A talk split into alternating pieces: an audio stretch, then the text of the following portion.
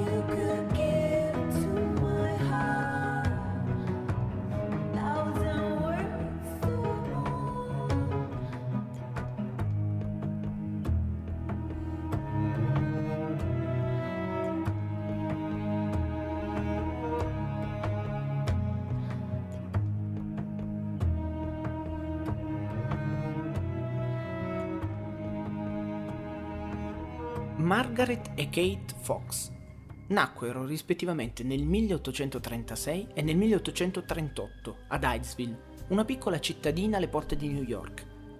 Avevano un fratello, David, e una sorella, Lia, entrambi più grandi, e che già da giovanissimi avevano lasciato la casa e si erano allontanati dai genitori. In effetti non erano proprio i genitori ideali. Per carità, c'era e c'è ancora di peggio, ma la loro madre, anche lei di nome Margaret, credeva alle dicerie secondo le quali la casa che avevano acquistato fosse infestata dai fantasmi. E non smetteva di raccontare alle bambine della bisnonna Mary, che era sonnambula e che, durante i suoi sopiti viaggi, partecipava ai funerali di persone ancora in vita. Il mattino seguente, al suo risveglio, era in grado di riportare i nomi dei partecipanti, quello del celebrante, gli abiti indossati, le parole dette, tutto con dovizia di particolari. La cosa incredibile è che queste descrizioni avrebbero ricalcato perfettamente i funerali delle medesime persone nella vita reale. E poi non dimenticava mai zia Elizabeth Higgins. Una mattina corse in strada urlando, ancora in camicia da notte. Aveva sognato la sua tomba con tanto di data di morte sulla lapide. Sarebbe morta poco dopo, proprio nella data che aveva sognato.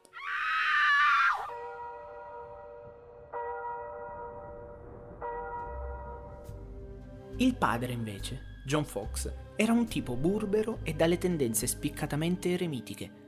Per questo Margaret e Kate passarono gran parte della loro infanzia in casa, senza avere la possibilità di divertirsi o di studiare. Tutti questi elementi, la superstizione della madre, le manie del padre, i trascorsi familiari abbastanza strani, avrebbero contribuito di lì a poco a determinare una delle più grandi truffe morali della storia, portando le due ragazzine sulla via dell'inferno.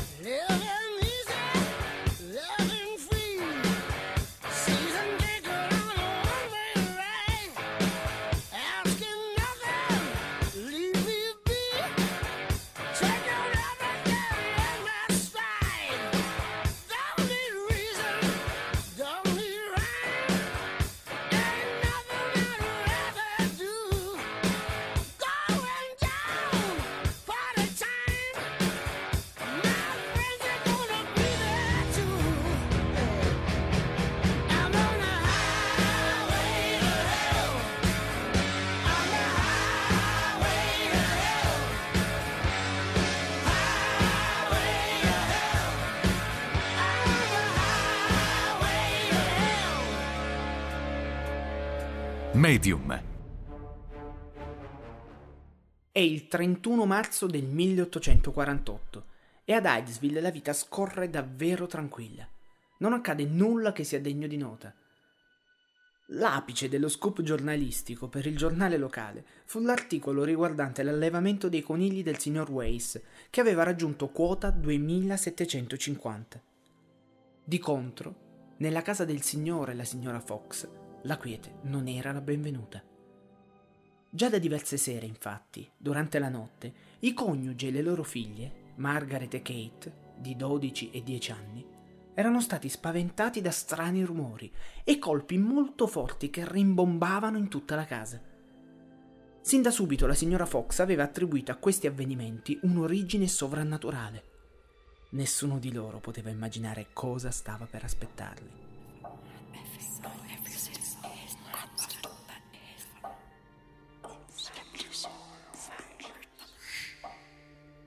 Quella sera del 31 marzo erano tutti pronti ad andare a letto, ma i colpi cominciarono di nuovo. Però quella sera i tonfi sembravano molto più forti e sembravano provenire proprio dalla camera delle due bambine. Così il signore e la signora Fox si precipitarono dalle loro figlie e assistettero ad una scena incredibile. Entrambe le bambine erano in piedi, sul letto, e sembravano parlare al vuoto, al nulla, al niente. La più piccola, Kate, si rivolse al vuoto e disse Here, Mr. Splitfoot, do as I do. Ecco, signor piede biforcuto, fai come faccio io. Così Kate batté le mani tre volte. In risposta ci furono tre colpi, forti, cupi, distinti. John Fox era impietrito, assisteva alla scena incapace di muovere un solo muscolo. Persino la sua bocca era serrata, senza mostrare nessuna voglia di spalancarsi. Kate riprovò di nuovo, battendo le mani cinque volte, e il nulla a cui si rivolgeva rispose, con egual chiarezza, cinque tonfi. La signora Fox prese coraggio e, convinta come era delle sue teorie paranormali, cominciò a fare le domande allo spirito. Il dialogo era surreale, ma ancora più surreale era la capacità dello spirito di rispondere correttamente alle domande, con i suoi colpi. My and soul never mind on what you cared out for, what you cared out for. We die alone, What you cared out for, what you cared out for. Snow, kissing on the neck, whiskey on the leg. Shaking out a light of cigarette. Miss me when you,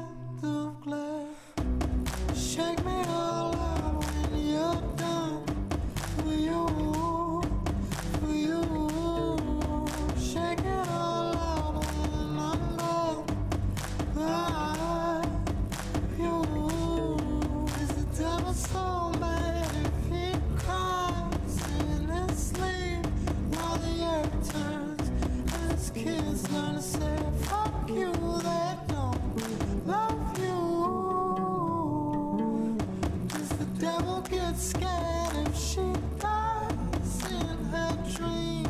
While the earth burns, she cries cause she's nothing like you. Like you. Medium.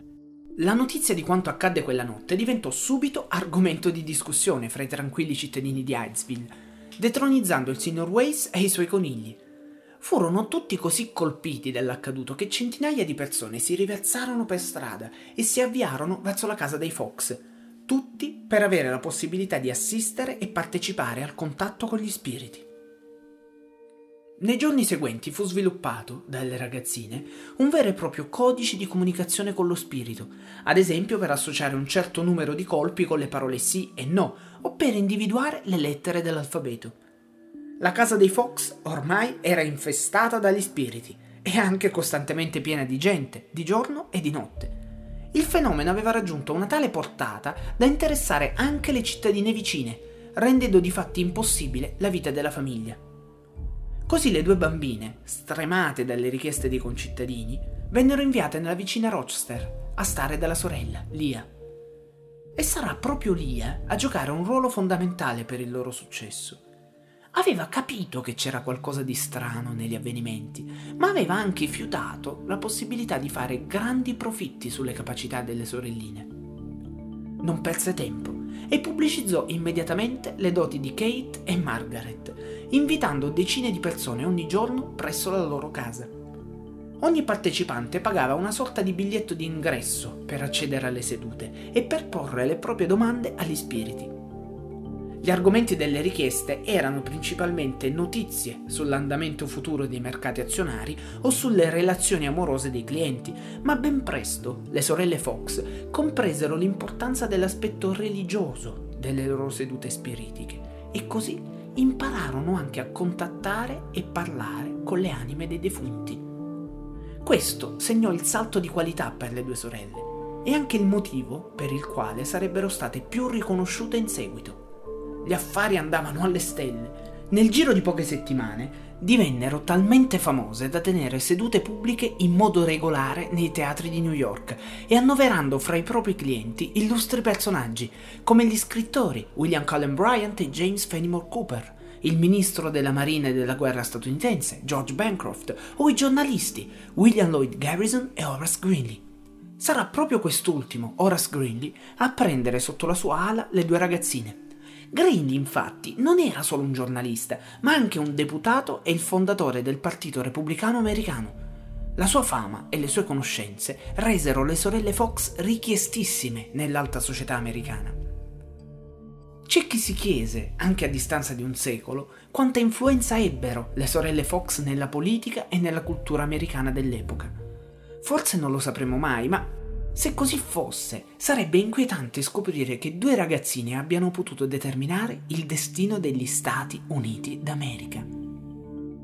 Ormai le sedute spiritiche non si limitavano solo ai colpi e ai rumori degli spiriti, ma anche alla scrittura automatica, in cui il medium posseduto dallo spirito scriveva su di una lavagna informazioni personali del cliente, sconosciute a tutti, ma anche il movimento degli oggetti a distanza, l'apparizione di luci e mani dal nulla. Intanto la loro vicenda ebbe così tanto risalto da far sì che centinaia di altri personaggi dichiarassero di avere capacità paranormali. Potevano contattare gli spiriti e predire il futuro, ovviamente tutto sotto lauti compensi. Ne imitavano i modi e le pratiche e giustificavano le loro tardive affermazioni con la paura di essere giudicati per le loro capacità.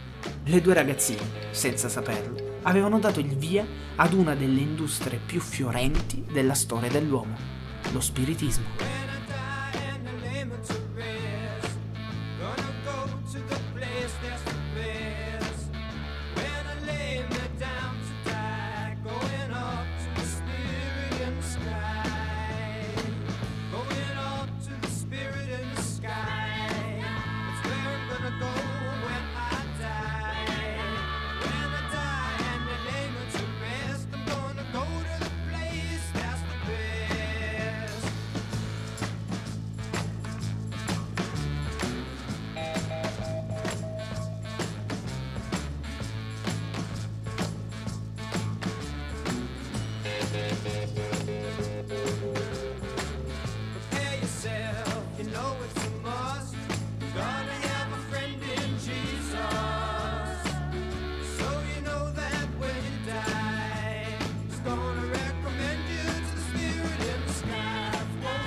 Medium.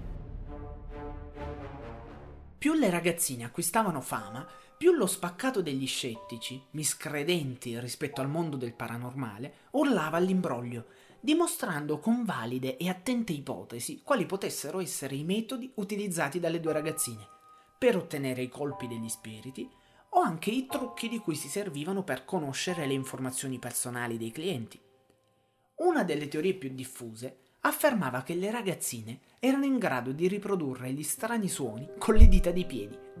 Un gruppo di professori dell'Università di Buffalo era talmente deciso a smascherarle che riuscì a riprodurre i medesimi suoni utilizzando proprio le articolazioni della gamba. Le accuse degli illustri professori ebbero talmente tanto risalto da indurre Elia ad affittare il più grande teatro di New York per tre serate consecutive avevano intenzione di dare dimostrazioni pubbliche per confutare le teorie degli scienziati. Per questo fu anche composto un comitato che avrebbe avuto il compito di controllare le ragazzine per tutte e tre le serate.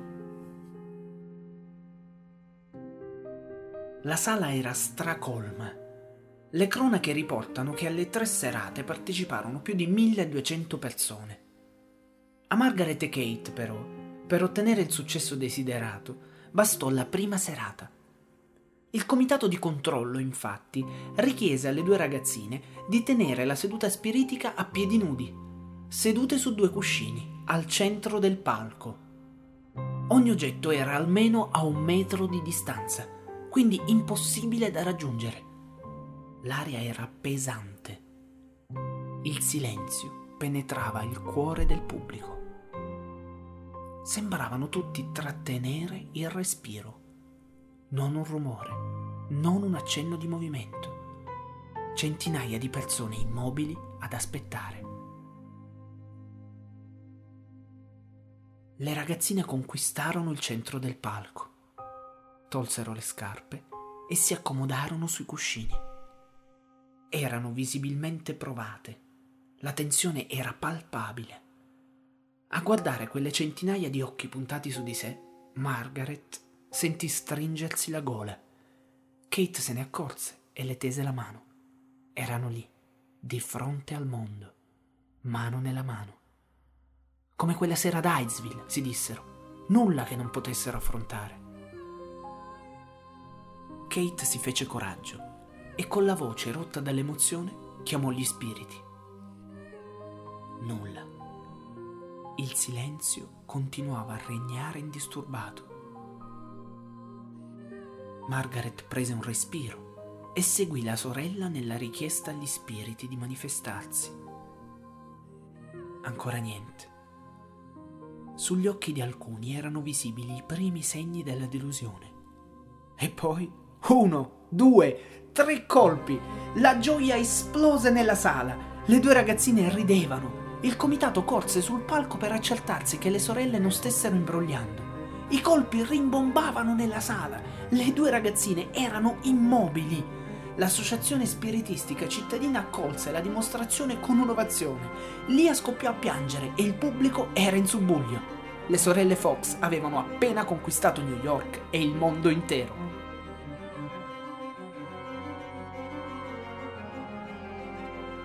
Medium. Le storie vere di chi ha ingannato il mondo. Le due sorelle avevano ormai conquistato la fiducia dell'opinione pubblica. I profitti salivano alle stelle ogni giorno di più. Erano arrivate a guadagnare più di 100 dollari al giorno, poco meno di 900 dollari di oggi. Una fortuna che veniva equamente divisa fra le tre sorelle, Margaret e Kate, che eseguivano materialmente le sedute, e Lia, che si occupava delle pubbliche relazioni e dell'organizzazione della loro macchina da guerra. Lia ci aveva visto giusto e tutto il suo impegno per il successo delle ragazzine era stato ripagato, ma la grande quantità di denaro e l'immane fama avevano un prezzo. Le due sorelline, infatti, erano sempre adulate e mai contrastate. Nessuno aveva il coraggio di rimproverarle e men che meno di provare ad educarle. Questo le portò sin da subito ad abusare dell'alcol e a diventarne dipendenti. Tutto andò a gonfie vele per anni, finché nel 1855 Margaret conobbe e sposò Elisha Kane, famoso negli Stati Uniti per aver preso parte a due spedizioni artiche. Elisha era un fervente cristiano cattolico e aveva sempre sospettato che le sorelle fossero truffatrici manovrate da Lie. Così convinse Margaret ad abbandonare lo spiritismo, abbandonare le sue pratiche e convertirsi al cattolicesimo. Kate era rimasta sola e spinta da un ricco banchiere amico suo, intraprese un tour in solitaria in Inghilterra, dove si sarebbe esibita solo per le famiglie più facoltose. It. It.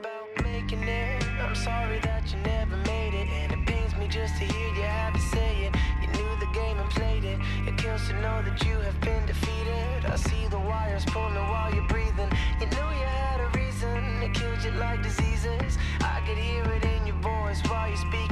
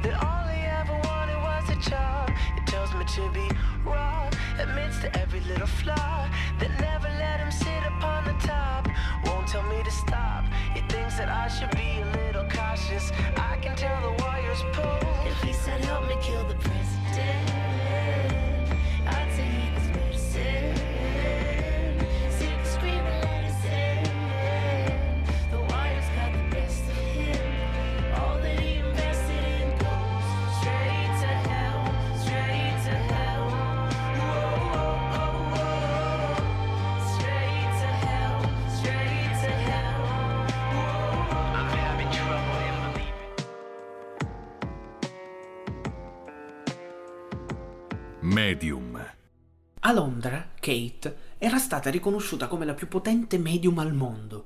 Lì aveva incontrato e sposato il facoltoso avvocato H.D. Jenkin, da cui aveva avuto due figli.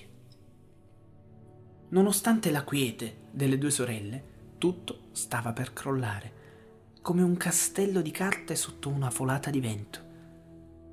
Nel 1857 Margaret perse suo marito Elisha, così decise di recarsi a Londra dalla sorella Kate e riprendere l'attività spiritica. Pochi anni dopo anche Kate perse suo marito e la sua dipendenza dall'alcol divenne sempre più distruttiva. Fu l'inizio della fine. Nel 1888 Margaret e Kate fecero ritorno a New York, accolte da un grande entusiasmo, entusiasmo che si spense subito dopo, a cominciare da quello della sorella Lia, in disappunto per il costante stato di ubriachezza delle sorelle. Lia, infatti, supportata dai leader del movimento spiritista, riteneva che Kate non potesse badare ai figli in quello stato e che al contrario andassero preservati e accuditi nel migliore dei modi, in quanto unici eredi delle sorelle Fox.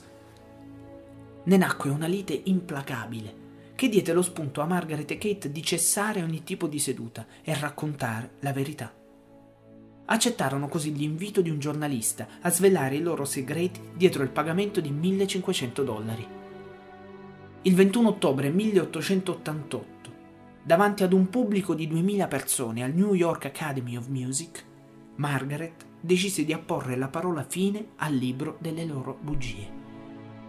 Kate era seduta in prima fila quando Margaret, dal palco, svelò a tutti come riuscisse a riprodurre dei tonfi con il solo aiuto delle articolazioni delle sue gambe, a comando. I dottori in sala accorsero a controllare e confermarono quanto dichiarato. Margaret spiegò che tutto cominciò con uno scherzo, un semplice scherzo fatto alla madre, per noia, nella loro casa ad. Avevano legato una mela ad un filo, facendola sbattere per terra e sulle pareti. Poi Kate scoprì che era possibile, attraverso il giusto esercizio, far schioccare le dita dei piedi. Ecco, quello era il semplice segreto dietro le loro capacità. Margaret confessò anche che le informazioni che gli spiriti riuscivano ad indovinare sui loro clienti erano in realtà informazioni recuperate precedentemente dai loro assistenti. Così come, attraverso un assistente sotto il palco, ottennero i colpi nella seduta pubblica a piedi nudi con il comitato di controllo che non pensò all'ipotesi più banale. Il resto poi era suggestione, diceria e miti che avevano contribuito ad ingigantirne le capacità e la fama.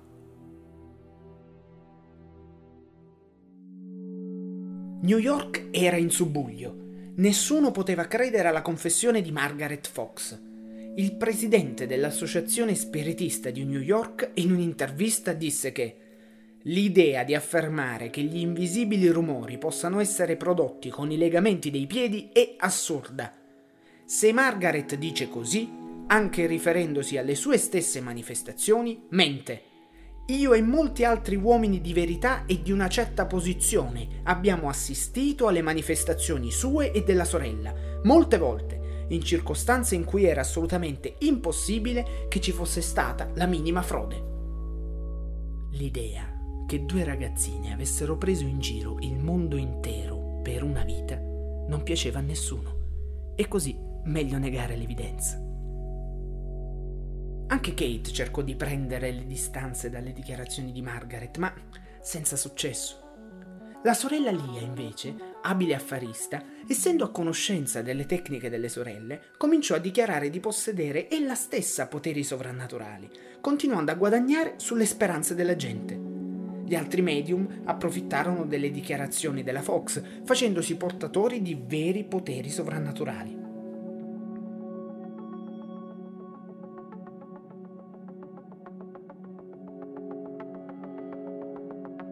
Kate e Margaret, sprofondate nella miseria più totale, morirono a distanza di un anno l'una dall'altra, nel 1892 e nel 1893. Nessuno si occupò di loro o del loro funerale. Erano state completamente abbandonate da tutti e furono sepolte in tombe destinate agli indigenti. Oggi la città di Iceville non esiste più. Non sono più in vita gli eredi delle sorelle Fox, ma la loro casa, la loro casa d'infanzia, è ancora in piedi ed è meta ogni anno per migliaia di persone, persone che credono allo spiritismo e alle presunte capacità di taluni di contattare i defunti.